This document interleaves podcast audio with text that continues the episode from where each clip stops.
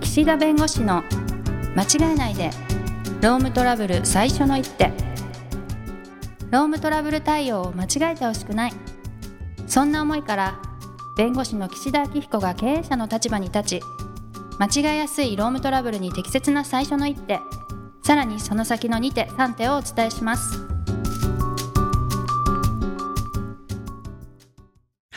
皆さん、おはこんばんにち は。弁護士の岸田明彦です。こんにちは。普通ですいません。ナビゲーターのとちおえみです。もうね、何ですか、それ。 いや、なんかあの、昔だったドクタースランプあられちゃんのおはようこんばんはとこんにちはを全部セットにして、はい。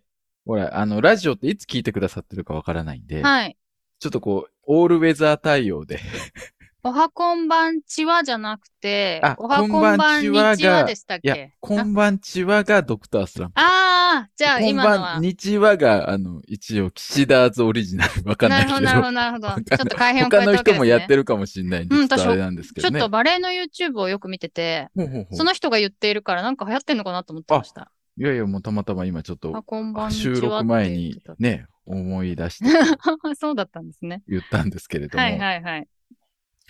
まあまあ、いろいろ、なんかこう、事件があったりするわけですけど、はい。 まあ今日不利益変更の話は後でしますけど、はい。この間ね、飛行機乗ってたんです。はい飛。行機にね、うんあの国内線。はい。で、僕はあの、なんていうのかな、自分の座席に座ってから離陸するまでの間にもう寝るんです。え、すごい。もうすぐ寝ちゃうの。でもね、あれ結構待ち時間あることはありますよね。そう。だから寝れるんだけど、うん。僕も、もともともう飛行機に乗るときは、もう寝るって決めてるんで、あ、もうそれ準ま備でに万端。うん、逆に寝ないでおくの。あ、前の日とか少なめにとうん、か。あのーそう。はいはい深夜バスとか乗るときも、絶対深夜バスだと寝られないから、極限まで寝れる状況にして乗るんだけど、まあー、なるほあど。それと同じでね、飛行機も寝ること決めてんだけど、はい。案の定寝てたんです。はい。やっぱり飛ぶまでに時間かかって。うん。そしたらね、トントンって CA さんにされたの。うん。寝てるんですよ。うん。すいませんと。はい。離陸するんでリクライニング戻してくれませんかって言われたんです。あー、辛い。うん。でね、確かにでいや、も。僕だって分かってますよ、そりゃ。うん、うん。リクライニングとか前の机出しちゃいけないってこうとん、うは。ん。だから倒してないの。 あ、そういうこと倒してない、倒してない。寝てるからか、思い込まれたってことですかでね、うん。多分だけど、僕の体重により、 気持ち、気 持気ち持にちしねなってたっていうか。気持ちしなってるし、あの、寝てるんで、もう帽子を深くかぶって、こうなんか、だいぶこう背もたれよりはいはいはいもはいはい下に下がってきて足出てる感じの。まあだからもうザ・リクライニングで寝てるような雰囲気なんだけど、リクライニング倒してないんです。 で、うん起こされて、いや、リクライニング戻してください。いや、動かしてないですと。うん。で、お、ちょっとこ、ちょっと、あの、すいません、みたいな形でこう、直しても、いや、動かないわけ、ビルドーダーに。だって、うんうん動かしてないから。うん、うんそし。たらなんか、隣の席もなんかちょっと確認させてください、みたいな。なんか、両方倒れてるみたいな定義にしてね、なんか認めないんですね。 認めないの。そう。へでー。、ちょすいません、みたいな。うん、うん。ちょっとまあ失礼しましたって言っちゃったの。謝ってくれない。謝ってくれなかった。ひどい。なんかね、もやもやすそう。る。でもね、あ、ナイス、これでまたラジオで喋るネタができ たわ。そこはもうすいませんと。うん。あなたのね姿勢と体重で、うんリクライニングが下がってるように見えましたと、うんお休みのところ起こしてすみませんでした、うっん。その一言欲し終かっわたりさえすれ欲しかばっ。たうんう欲んうん。ていう事件 です。ええでもなんかちょっとね、そういうところでね。いやいやいや、なんで、あ、うん。僕の体重ってそんな、あの、 座席しなるぐらいいって たみたいな。そんなことないでしょ。いやいやいや、標準まあもそう体型なんですよえあそう結構ね、そういう、なんていうんですかね、ちょっとした面白いエピソードというかね、うんうん、うん。あ、喋れそうなエピソードが、はいはいはい。まあ、できていいかなと思ったんですけど。そういうの覚えとくの大事ですね。メモってるんですか大事すぐ、すぐメモ、すぐメモ取 って。すぐメモ取ってよしよし みたいよしよしよし。な。そっかそっかそう。そうそう。そうするとまあちょっと謝ってくれなかったのもまあいいかってなりますかね。あ、そうです。あの、別に謝ることよりも、謝らなかったことの方でネタになりますんで。うんうんうんうん。はい。ありがとう。面白ネタ。タですよ、これなん て。別に、誰に対しても別に怒ってないんで、怒ってあそうるなんで定すねのネタですから。なるほどねね。これ、セットで。そっかそっか。でね、まあ、笑えないといえば不利益変更の話なんですけど、うんまあ、今日のテーマですよ。 はえ、い。途中さん、例えばね、自分の給料が30万円だとしましょう。基本給1本。はい。うん。だけど、なんかいろいろと仕事中に怒られたり、ちょっとそれ、都庁さん違うよとか、うん。いや、それ、都庁さん、そそういうものをお願いしてないからとか言って、1年経った時に、いや都庁さんとちょっと、やっぱりミスが多いし、ちょっと、こっちが求めてるものと違うと。はい。なので、基本給30万だったのを、25万に今年から変えますとうん。めっちゃ言われたら、はい。途中さん、どう思ってね、どういう、こう、理論武装というか、こう、なんていうの、戦うみたいな感じでいきます、今の。えっと、なんか、そう、岸田さんに給料なかなか下げられないって聞いているから、あ、なるほど。これはあいいきっすねとうん、何か間違いが騙されようとしてるはずだと思って、めっちゃググると思いますけど。ググる。はい。 そう。その場ではわかんないですね、でも。うん。はいそうそうそう。なんかこう、仕事が自分が貢献できてないなとか、あ、はいもっとなんか頑張んなきゃなって、それ日々思うことってあるじゃないですか、はいはい仕事でね。はい。だからといって、じゃあ、一回決めた給料を、まあ、下げられるかって話になると、やっぱりそこはね、いろんなハードルがあるわけです。はい。で、今回ね、不利益変更っていう言葉を使いましたけど、何が変更されてるかというと、まあ労働条件が変更されてるわけですね。あはいも。ともとあった労働条件が、はい。違う労働条件に変更すること。これをシンプルに労働条件の変更と言います。はい。はい。じゃあ、不利益って頭についてるでしょ、じはゃあいこ。の不利益って何なのさっていうと、今まであった労働条件、まあ契約で定めている労働条件が、労働者の方にとって不利益に変更することを、これはまあ不利益変更っていうふうに言うんです。はい。なので、よくこう、私たちの業界って不利益変更、不利益変更って言うんですけど、うんまあ意外にね、そこのまず前提として、不利益変更というからには、はい。不利益になってなきゃいけないって問題と、はい。労働条件が変更してなきゃいけないって問題があるんです。おー、はい。うん。うん。でね、この変更っていうのが難しいんだけど、その、何かが元々あった契約から変更するから変更なわけです。変更するから変更って同じ言葉使って てご説明する。うん下手くそなんだけどね。だとするとね、 はい。元々の内容が、まあ、法律上保護されたものだったりとか、はい。個別の合意で決まってるものじゃないといけないわけ。あー、はい。うん。だからね、まあよくあるのが、賞与なんです、賞与。あー、はい。はういん。ボーナス。ボーナスね。うん。例えば、なんとなく毎年、半期ずつ、自分の基本給の1ヶ月ずつ分ぐらいはい。払われてたと。なんとなく。なんとなくね、大体。はい。で、あ、なんとなく1ヶ月分目安で、なんか、賞与って出んのかな、みたいうん。な。うん。で、ある日ね、ある日というか、ある時、はい。賞与を見たら、例えばさっきの都庁さん30万って言ったけど、賞与が15万だったと。はい。あれと。うん別に。この間私悪いことも何もしてないと。うん。で、別にあの、今までと同じ半年を過ごしてきたと。うん。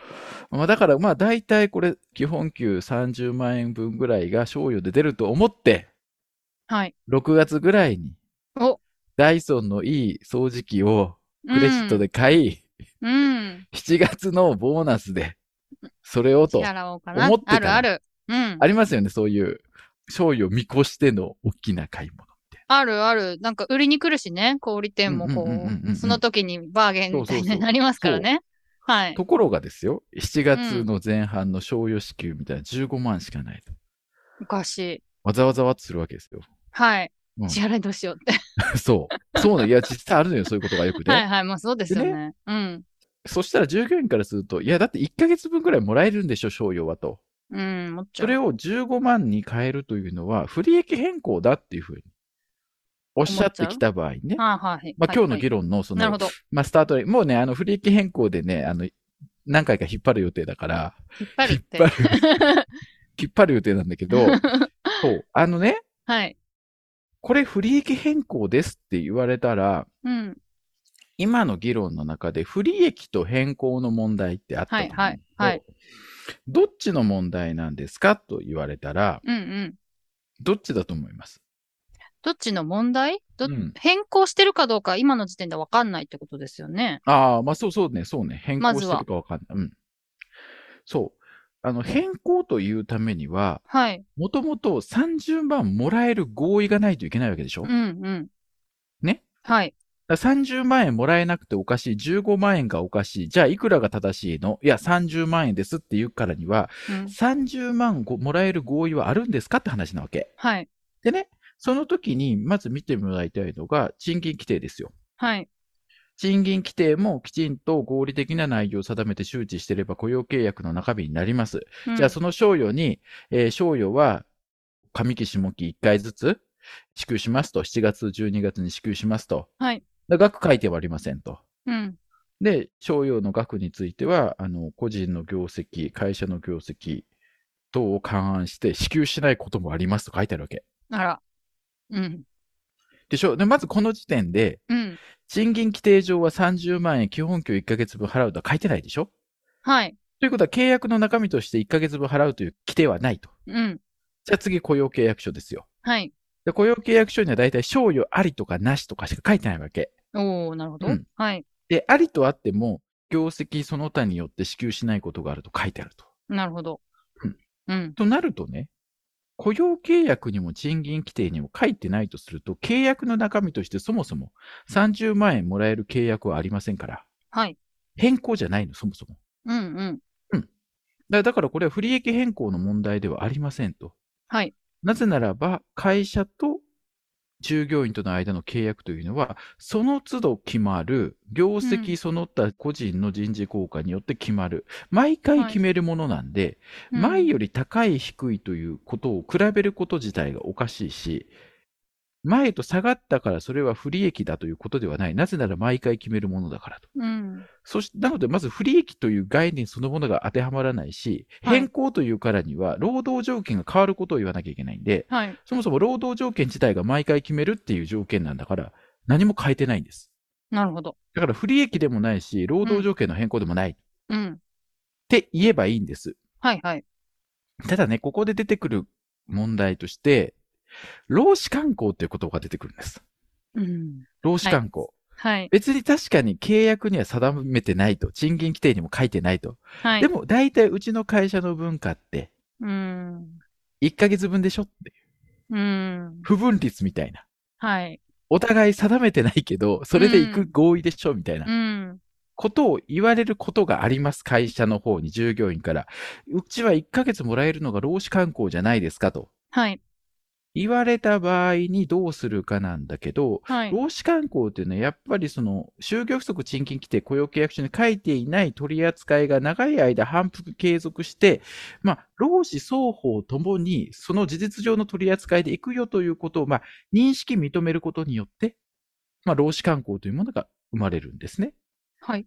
なので、会社としては、労使慣行ですよねって言われたときに、うん、そうですっていうふうに、まあ、堂々認めてしまうと、おーあ、会社もその事実関係、その長く継続した1ヶ月分払うみたいなのを、もうそれを拘束するものとして認めたんでしょって言われるんで、労使慣行ですかと言われたら、いや、労使慣行だとは思ってないと。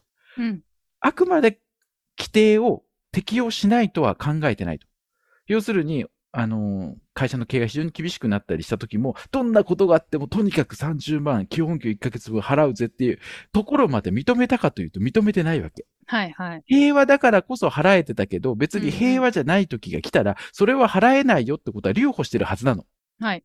だとしたらね、労使慣行じゃないですか。労使慣行というのは、そういうことがあったとしても30万払うっていうことを会社として認めることになるから、うん。なんで労使慣行じゃないですかって言ったら、いや、そういう認識はないと。まあ、ただうん会社が安定であれば払ってあげたいし、そういうものでね、考えてるけれども、まあこういう、なんかこう、非常事態であったり、とてもその、ね、勤務態度がよろしくなければ、それは下がることだって当然ある。だってそれは賃金規定にも書いてあるし、そのために賃金規定にも契約書にもそういうふうに支給しないことがあるって歌っていて、その適用を排除するという認識はうちはないんだと。うこんこまで言ってあげなきゃいけ ない。なんで、フラッと来るわけ。労使慣行ですよね、と。あーあいや、労使きっかけみた慣い行に じゃないですと。労使慣行じゃないと。ー。うん。いうふうに言っていただかないと、うんまあやっぱり昔のお裁判例とかを見ても、その労使慣行が契約内容として拘束力を有するためには、まあ、そういうことを決定権限を有する管理者の側、あ要するに会社側が、まあ、そういう慣行を規範として意識して、それに従ってきたことを有するということなので、うん会社としてもそれで行くんだみたいなことを決めて、運用してたみたいなことが必要だというふうに言ってますんで、まあそういうことないと。うんね、いうことを言ってあげる方がいいかなというふうに思います。で、この辺があのね、はい対応という意味では、すごく、うん。結構シビアなところなんでね。はい、はいはい。なるほどということで、あの、ちょうど時間になっちゃいました。まあ、このテーマどんどん続けてやるんで、一回ここで切りたいと思います。はい。はい。ということで、お時間になりましたので、今日はこの辺にしたいと思います。またあ次回もよろしくお願いします。ありがとうございました。ありがとうございました。